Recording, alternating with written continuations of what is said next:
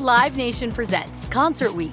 Now through May 14th, get $25 tickets to over 5,000 shows.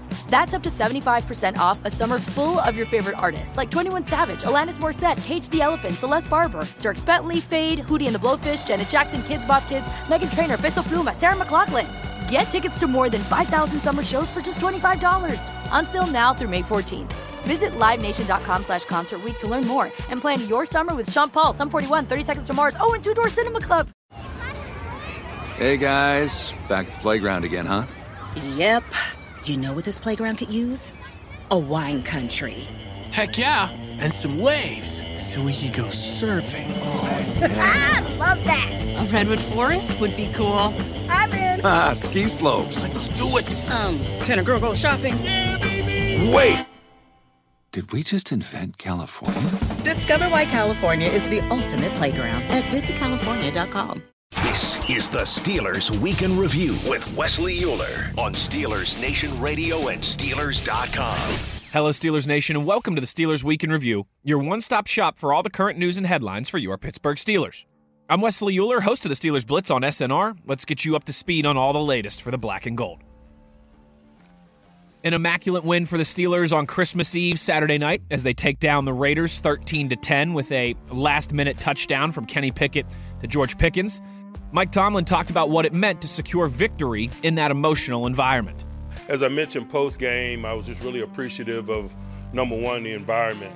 Um, I think we all had a certain level of anticipation um, of the type of environment we was going to be in, and I think that, that that aided us in terms of preparing ourselves and the players for it, um, so that we could appreciate it and not fight against it, but enjoy it, while at the same time uh, being able to be collectively focused on the task at hand or our component of it, which is obviously playing winning football. And I just can't say enough about the guys in terms of their ability to absorb that responsibility while at the same time uh, staying focused and making the required plays to to win the game.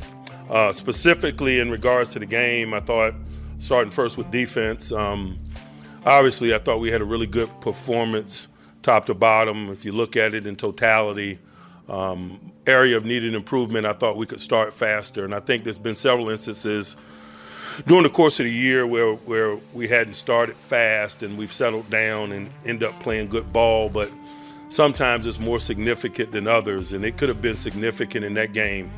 They were a team that played behind their running game and was capable of possessing the ball, much like this game that we're getting ready to go into.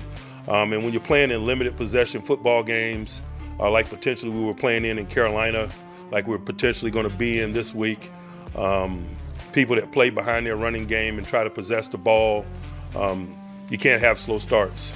Um, you just don't want to play from that posture. It aids them in their ability to play like that. And so um, we got to analyze that component of it. But boy, we had some positive things to build upon and and some playmaking. Um, you know, I thought we had some backups, man, ascend and and contribute to our efforts.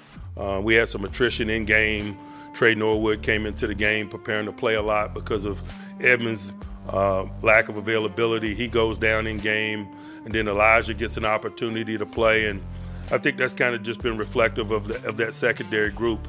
Um, we've had some instances where our depth has been challenged. I think one game, Tampa, I think we had a lot of people out. And so just can't say enough about how that collective is able to show their collective preparedness and, and, and work uh, in those moments when our depth gets challenged. Um, on the offensive side of the ball, um, you know, we left points out there. I thought we we moved the ball rather fluidly in the in the freewheeling zone. I think we stalled some in in in in some red zone areas. Not anything mystical, drop passes and lack of execution, if you will.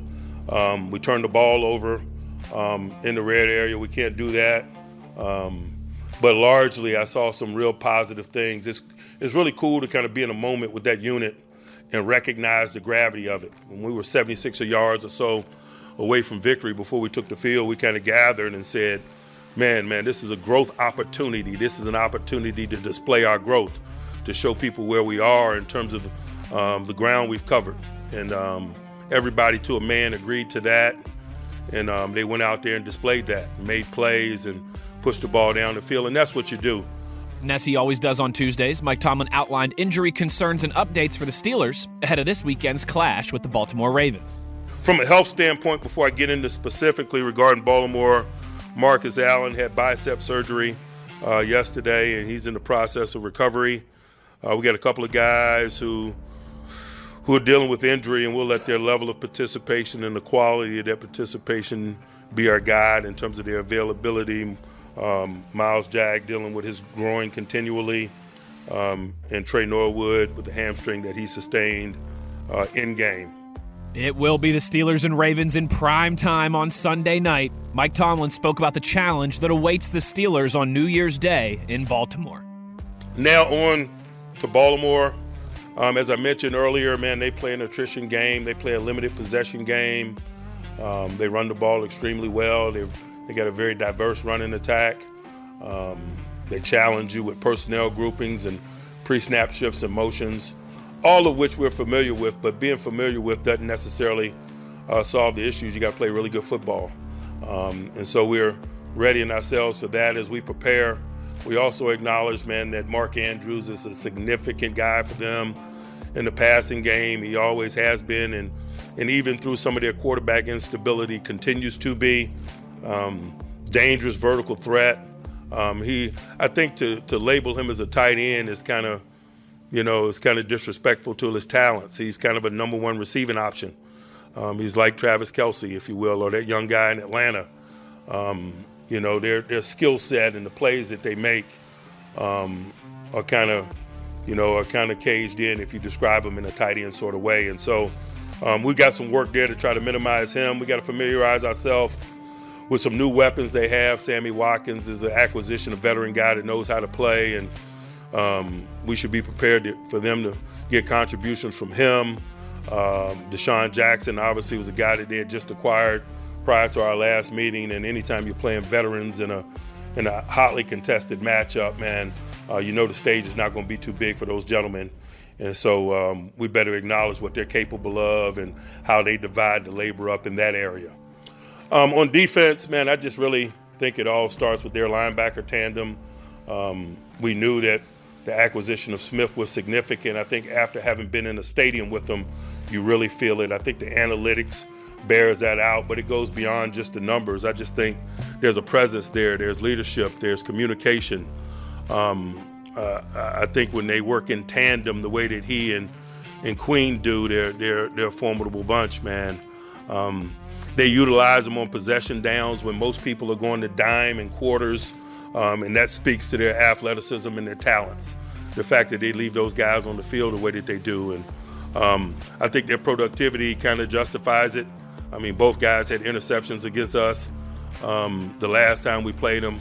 Um, they're just really quality, capable players. Uh, we're going to have our hands full there.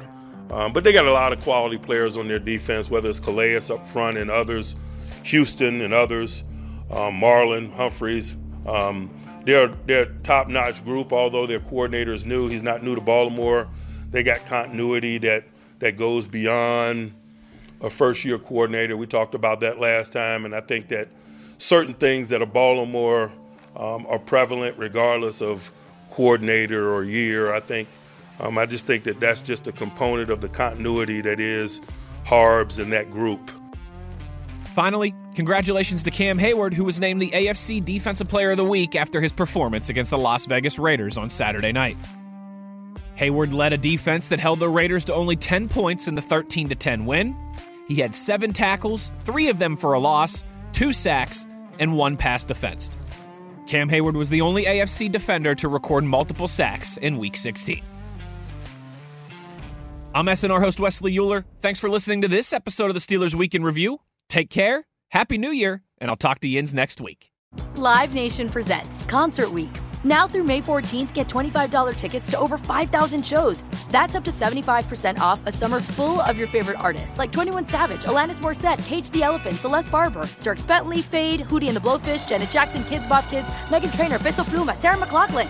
Get tickets to more than 5,000 summer shows for just $25. Until now through May 14th. Visit LiveNation.com slash Concert to learn more and plan your summer with Sean Paul, Sum 41, 30 Seconds to Mars, oh, and Two Door Cinema Club. Hey guys, back at the playground again, huh? Yep. You know what this playground could use? A wine country. Heck yeah, and some waves so we could go surfing. oh Ah, love that. A redwood forest would be cool.